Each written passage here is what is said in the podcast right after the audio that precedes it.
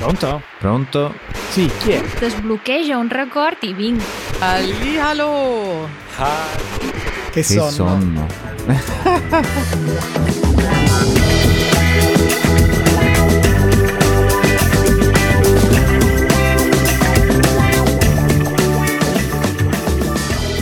Buongiorno. Buongiorno Matteo, ma hai detto che sonno? sì, diciamo che a quanto pare ehm, l'effetto è abbastanza per tutti. Abbiamo detto la stessa cosa. In questi casi c'è un giochino che si fa dalle mie parti. Ci si gratta il naso quando si dice la stessa cosa contemporaneamente. Ci si gratta il naso. Non so perché, non chiedermi perché, ma da ragazzini facevamo questa cosa. Sì, mi ricordo, ricordo anch'io e poi ricordo anche che si diceva grattati il naso altrimenti non ti sposi. Ah, guarda, potremmo fare una puntata intera dedicata a tutte le cose che non devi fare se vuoi sposarti. Ad esempio, se ti spazzano sui piedi Ah, sì, o sì, se sì, ti siedi ad un angolo della tavola. Fantastico. Davvero c'è una lista infinita di cosa fare o non fare se vuoi sposarti o meno. Questo è interessante, mi sa che possiamo, possiamo proporla prossimamente. Ma insomma, che sonno perché alla fine lo abbiamo capito, abbiamo dormito tutti un'ora in meno, Eh sì, o meglio, la- eh, abbiamo cambiato l'ora e quindi abbiamo messo l'ora legale, letteralmente spostando le lancette dei nostri oro- orologi in avanti.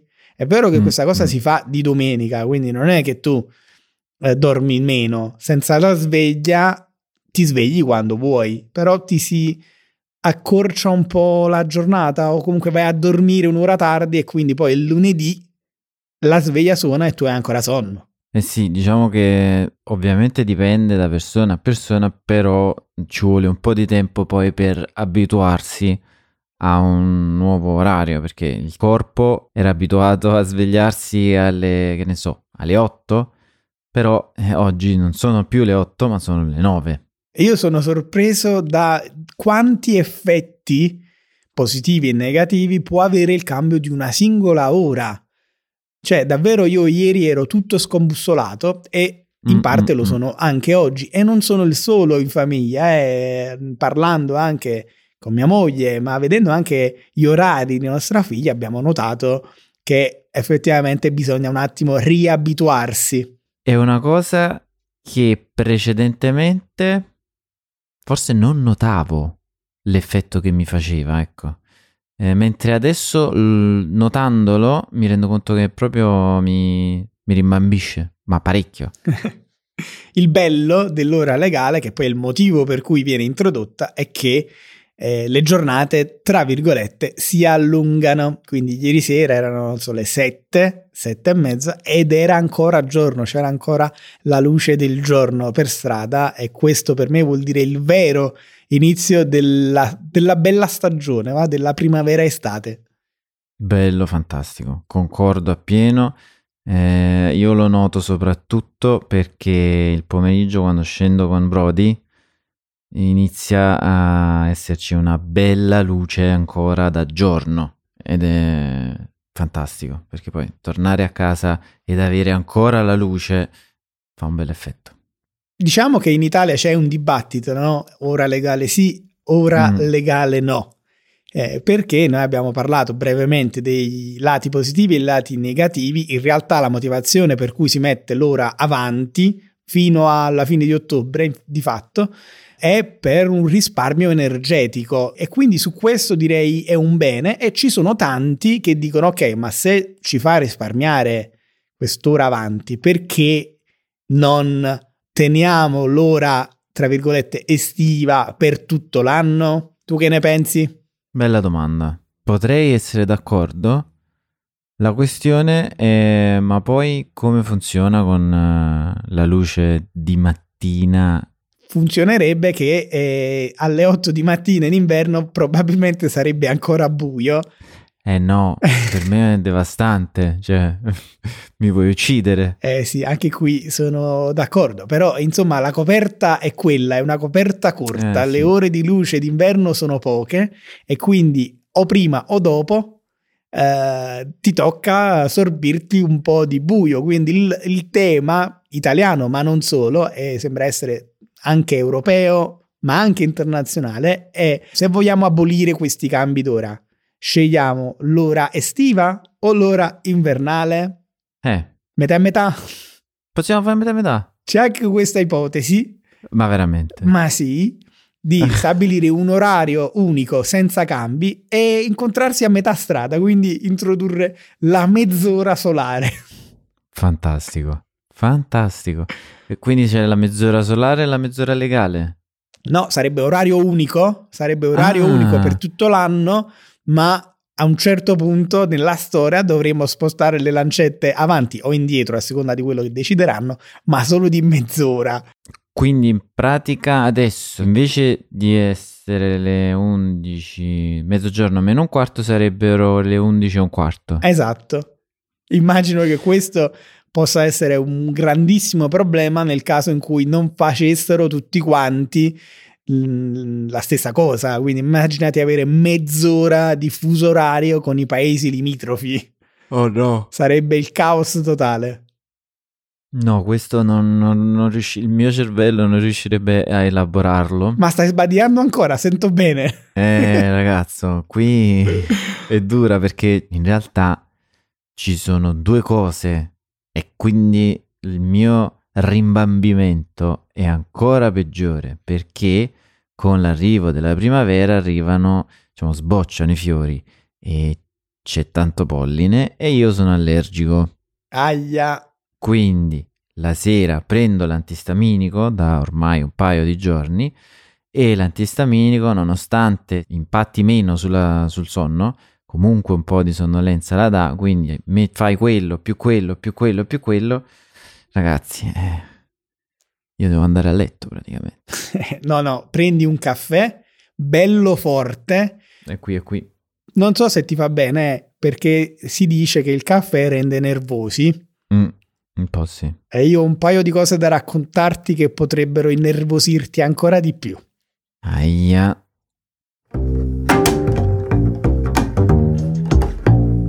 Arte.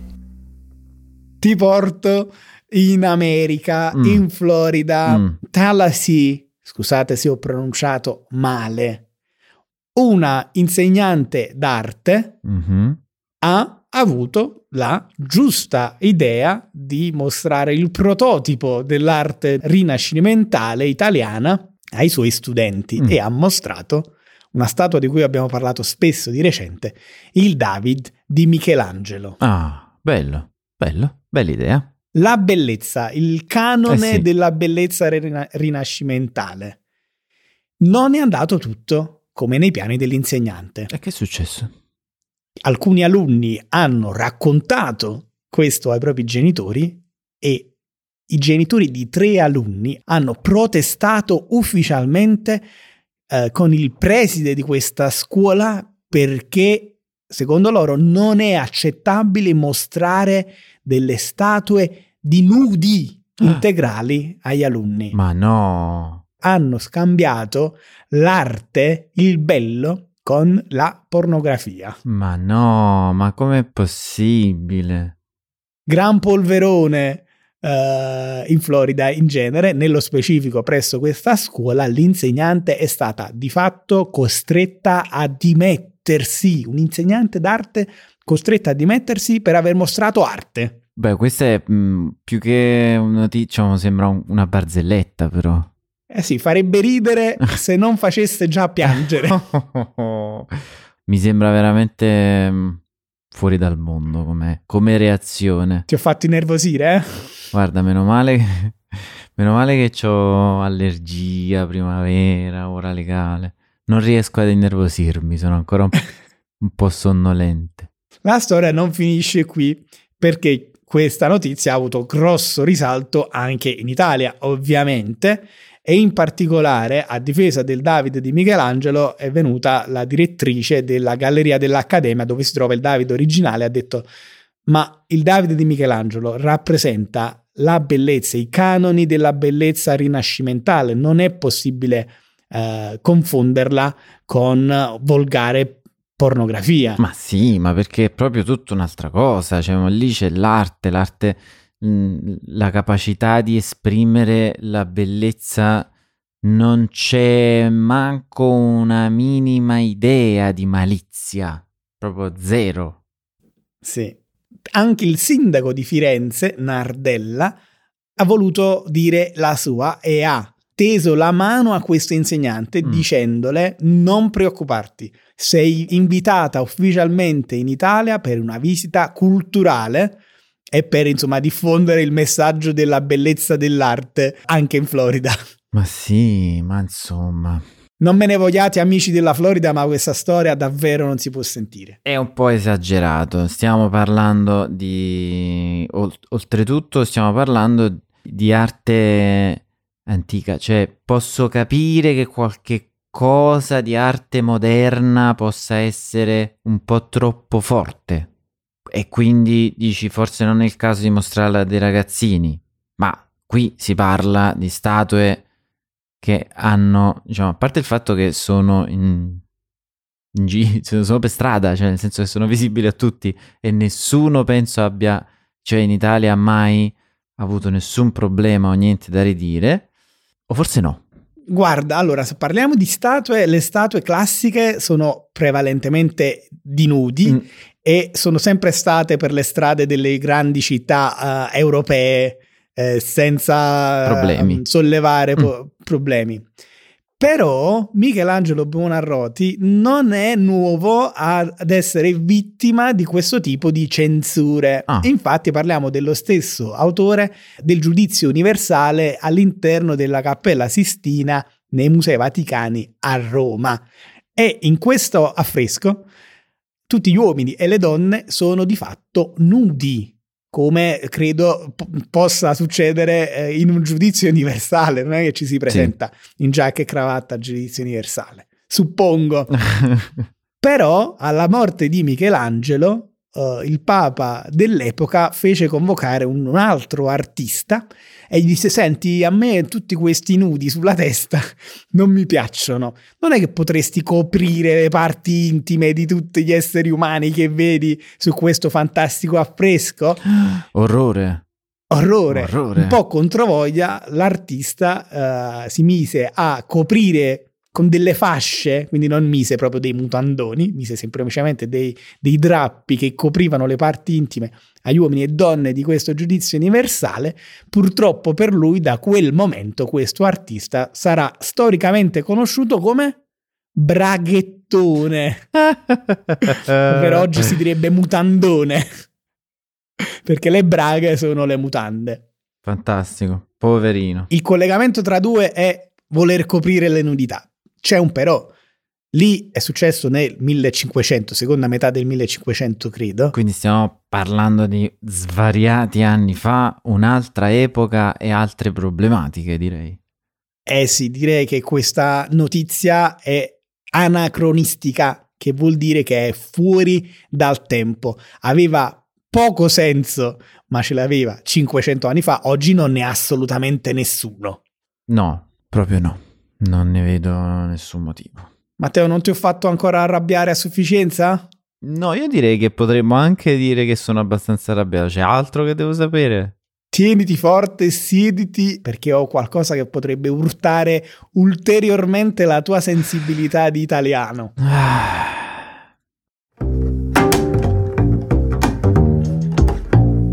Cibo. No, però, cioè, veramente mi vuoi far arrabbiare sul cibo? Eh sì, toccate tutto agli italiani, anche l'arte. Possiamo passarci sopra, ma sul cibo no. Questa volta però a farti arrabbiare Mm. è un italiano. E Pure. questa cosa fa arrabbiare ancora di più. Eh, direi di sì, perché insomma, eh, uno può capire esigenze e situazioni in altri paesi. Però, che è successo? Che cosa ha fatto questo italiano? Allora parliamo di non un italiano qualsiasi, ma un professore universitario di Parma, Mm? tale Alberto Grandi, Mm? docente di storia dell'alimentazione, quindi una persona che ha tutti i crismi per essere preparato sull'argomento, insomma sa quello che dice. Ebbene, ha rilasciato un'intervista al Financial Times, che credo sia inglese come quotidiano, in merito alla storia del cibo made in Italy, del cibo italiano, dicendo che in realtà la, il cibo made in Italy non esiste, è tutta una costruzione, è tutta una bufala. Eh, ma che siamo pazzi? In realtà ti faccio notare che ho detto è tutta una bufala, su questa parola si potrebbe aprire una piccola parentesi. Infatti sì, cos'è la bufala? Perché si dice che è una bufala una cosa che non è vera? Non so perché si dice è una bufala, però sì, ha questo doppio significato. Eh, l'animale, ovvero la femmina del bufalo, Mhm. che è quella da cui poi si ricava il latte per le mozzarelle Mm, di bufala, Mamma mia che fame che mi stai facendo venire. ma è anche una notizia non vera. Eh sì, Ok, non chiedermi perché, magari nel nostro after show andremo a fare una ricerca fare una piccola e- ricerca del nostro after show e poi metteremo anche qualcosa nello show, nelle show notes. questo, insomma, questo me- cibo made in Italy è una bufala, è un falso, è che tutti gli, eh, come dire, i piatti principali del made in Italy sono in realtà non italiani. Mm. In particolare vengono attaccati due piatti, o meglio due cibi. Mm. Il primo, tieniti forte, Mm. la carbonara. Eh no però. Eh no, eh. Romani all'ascolto, tappatevi le orecchie. Il signor Alberto Grandi, il professore Alberto Grandi ha detto che la carbonara è americana. Ma che senso? Ma come fa a essere Per americano? forza vogliono farci litigare con gli americani oggi. Ah, che pazienza. Lui dice che la carbonara in realtà non esisteva in Italia prima della seconda guerra mondiale Mm. e che è nata proprio durante la seconda guerra mondiale perché gli- i soldati americani avevano con sé delle razioni che consistevano in maggior parte in polvere di uova, uova, pancetta Mm. E che a questi ingredienti poi si sia aggiunta la pasta tipica locale italiana Mhm. e mettendo insieme il tutto sia nato questo piatto che quindi secondo il professore Grandi non è italiano ma è americano. Però a questo punto io ti dico, questa carbonara dove è nata? Mettendo pure, ammettendo pure che sia nata così.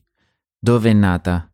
In Italia. geograficamente in Italia. con la, diciamo, con la creatività degli italiani nel mischiare la pasta con altri ingredienti. Quindi, che c'ha di americano? Gli ingredienti? Può starci, però insomma non basta questo a dire eh, che eh, la carbonara eh, è americana, no? Eh no, perché sennò ah, la, la pizza sarebbe multiculturale e non certo napoletana. Eh sì, è complesso l'argomento. eh. Direi in primis che la carbonara, come hai detto tu, no, è italiana in quanto nata in Italia, indipendentemente dalle idee e dagli ingredienti, è nata geograficamente in Italia, quindi è italiana per ius soli. Esatto, bravo. Che è latino ed è una legge che dice che per diritto di eh, suolo, per diritto di terra, essendo nata in Italia, è italiana. E, e però è complesso il discorso perché cioè, come fai? Non è che c'è una carta d'identità dei cibi che dice che è nato lì. Eh, la carbonara italiana, secondo me, non tanto perché la prima volta è stata cucinata in Italia o perché magari le uova erano italiane, ma è italiana perché è diventata molto popolare in Italia al punto che è il posto in cui si mangia di più al mondo e in particolare Roma ne è la capitale perché la carbonara è un piatto che si mangia spessissimo a Roma e raramente magari non so nel nord Italia o nel sud Italia. Quindi è romana perché non solo è nata da quelle parti più o meno ma perché ci è cresciuta. Oltretutto, diciamo, poi sfido chiunque eh, a trovare con difficoltà una carbonara buona a Roma, nel senso che essendo anche la patria o il posto dove si mangia di più, la qualità è altissima rispetto ad altri posti e ho sempre più fame. Guarda, tenendoti sulla critica, in realtà eh, capisco la provocazione, capisco il voler far parlare di sé andando un po' controcorrente. Noi sa che gli Mm, italiani mm, mm. è facile farli scattare se si parla di cibo, però ha un suo perché questa sua ricerca. Ripeto, questo signore sa di cosa parla, ha fatto i suoi studi, forse la conclusione è un po' gridata ed è un po', uh, come dire, sopra le righe, però è vero che uh, l'origine della carbonara probabilmente è quella. Quindi c'è questo connubio, questo mettere insieme gli ingredienti dei soldati americani con la pasta italiana. In realtà però è ancora più complesso di così perché piatti di pasta con le uova, il formaggio e magari pezzi di carne si cucinavano già nel centro Italia e infatti le altre eh, opzioni per l'origine del piatto carbonara, una è abruzzese e ci dice anche perché si chiama così, carbonara perché i carbonai carbonari, ovvero quelli che trasformavano la legna in carbone vegetale, mentre aspettavano tutto questo processo, nelle loro pausa pranzo mangiavano della pasta con delle uova che portavano nel loro sacchetto e misto a del parmigiano. E una ricetta simile esiste anche a Napoli, praticamente da sempre, quella che si chiama cacio e uova, dove cacio è la forma antica mm. di chiamare il formaggio e che viene utilizzata nelle ricette napoletane un po' ovunque, no? Questo accoppiata. Sì. Quindi diciamo che qualcosa di simile alla carbonara esisteva già nel centro-sud Italia e che forse a Roma è diventata popolare sotto quest'altra forma anche grazie agli uh, avvenimenti della seconda guerra mondiale. E ci può stare, però rimane comunque un piatto che è cresciuto qui, si è formato e poi è, è espatriato, è stato portato dagli italiani in altre nazioni. Sì. Io adesso mi ho fatto arrabbiare così tanto con l'arte, mi ho fatto arrabbiare così tanto con la carbonara. Mi vuoi dire che ci sono altre cose riguardanti il cibo che ha detto questo professore? Eh sì, nello specifico dobbiamo tornare a parlare di parmigiano reggiano.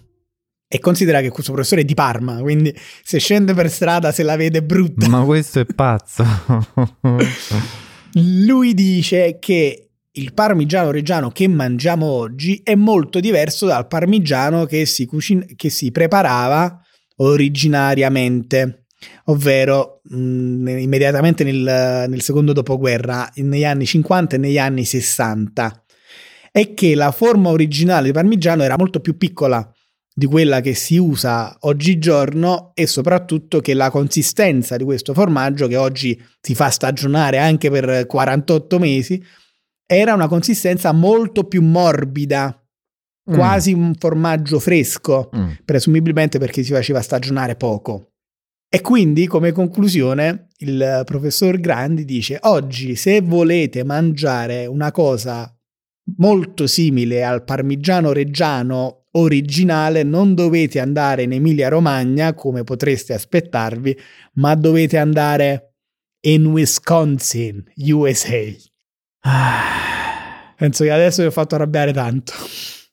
E io, eh vabbè, cioè, che dobbiamo dire? Ti pare che, che uno può dire una cosa del genere? È come se io dicessi per assaggiare il pomodoro originale devi andare eh, negli Stati Uniti ma 500 anni fa, cioè...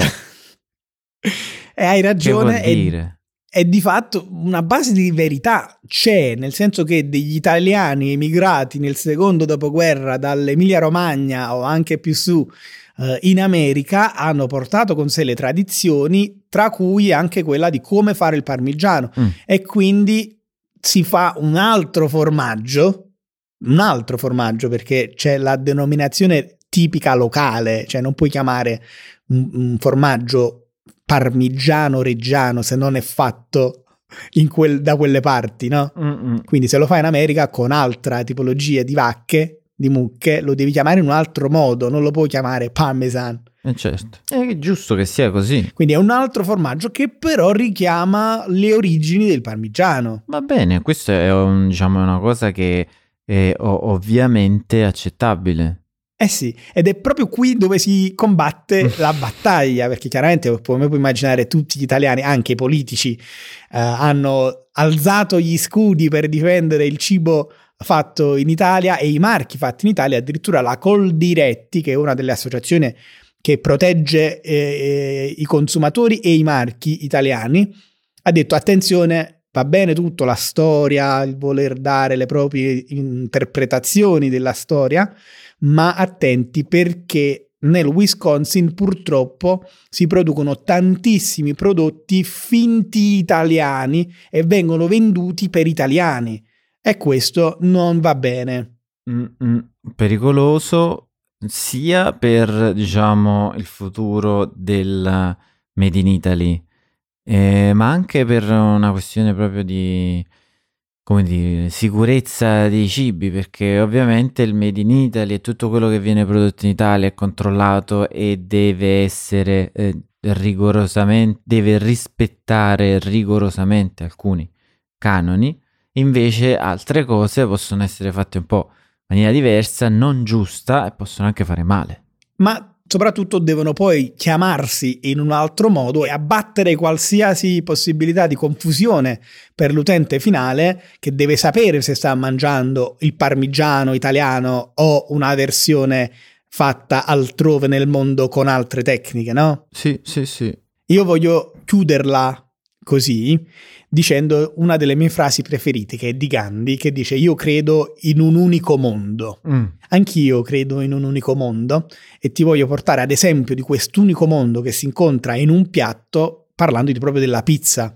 La pizza è napoletana, sì, ma l'impasto è fatto utilizzando il grano che viene so, dalla Sicilia o dalla Russia, dall'Ucraina, o perlomeno era così originariamente, dalla Crimea nel, in particolare.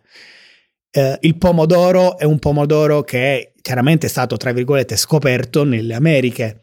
La mozzarella di bufala è fatta utilizzando delle bufale che sono state, tra virgolette, eh, trasportate con i secoli dall'India. Ok, che poi sono state rese anche locali mh, nelle regioni intorno a Napoli. Quindi è un po' come dire c'è tutto il mondo in quel piatto, ma è il metterlo insieme che è italiano, ma che allo stesso tempo mette d'accordo tutto il mondo. Quindi è un piatto internazionale come ingredienti napoletano, italiano di origine, ma internazionale di esportazione, no? che piace a tutto il mondo. Sì, fantastico. Mi aggrego a questa visione, però insomma, lasciateci la carbonara e il parmigiano. Grazie. L'importante secondo me è che siano buoni e che non creino confusione tra gli utenti finali, no? tra i consumatori. Mm. Okay? L'importante è essere chiari e che il prodotto finale sia buono. Mi raccomando, buono. Matteo, con tutto questo parlare di cibo, immagino che tu adesso avrai una fame da lupi. Sì, ma proprio di quelle importanti. Allora, parlami brevemente dei bonus per i nostri ascoltatori. Io nel frattempo comincio a preparare la pentola con l'acqua per la pasta. Speravo iniziassi, dicessi qualcosa tipo inizio a tagliare un salamino, però vabbè, non fa niente. E io non ce l'ho il salamino, Matteo, lo va sai. Va bene, eh... eh, un pezzo di pane va bene uguale. Un pezzo di parmigiano però ce l'ho. Vai, a fare fatto. Intanto vi dico che se volete strumenti per migliorare l'apprendimento ascoltando le nostre puntate, basta essere membri della nostra comunità, della comunità Es Italian. In questo modo, assieme alla puntata, potrete scaricare anche la trascrizione e avere accesso alla traduzione in varie lingue istantanea. Avrete accesso anche al Vocab Erper, uno strumento che vi dà la possibilità di vedere le 10 parole più importanti minuto per minuto, quindi quantità di parole incredibile. Matteo Bolle, allora, noi siamo pronti, vi salutiamo e vi diamo appuntamento alla prossima settimana. Ciao amici, soprattutto americani, eh. so che la puntata era particolare oggi, ma noi vi vogliamo bene lo stesso. Eh certo. Ciao. Ciao.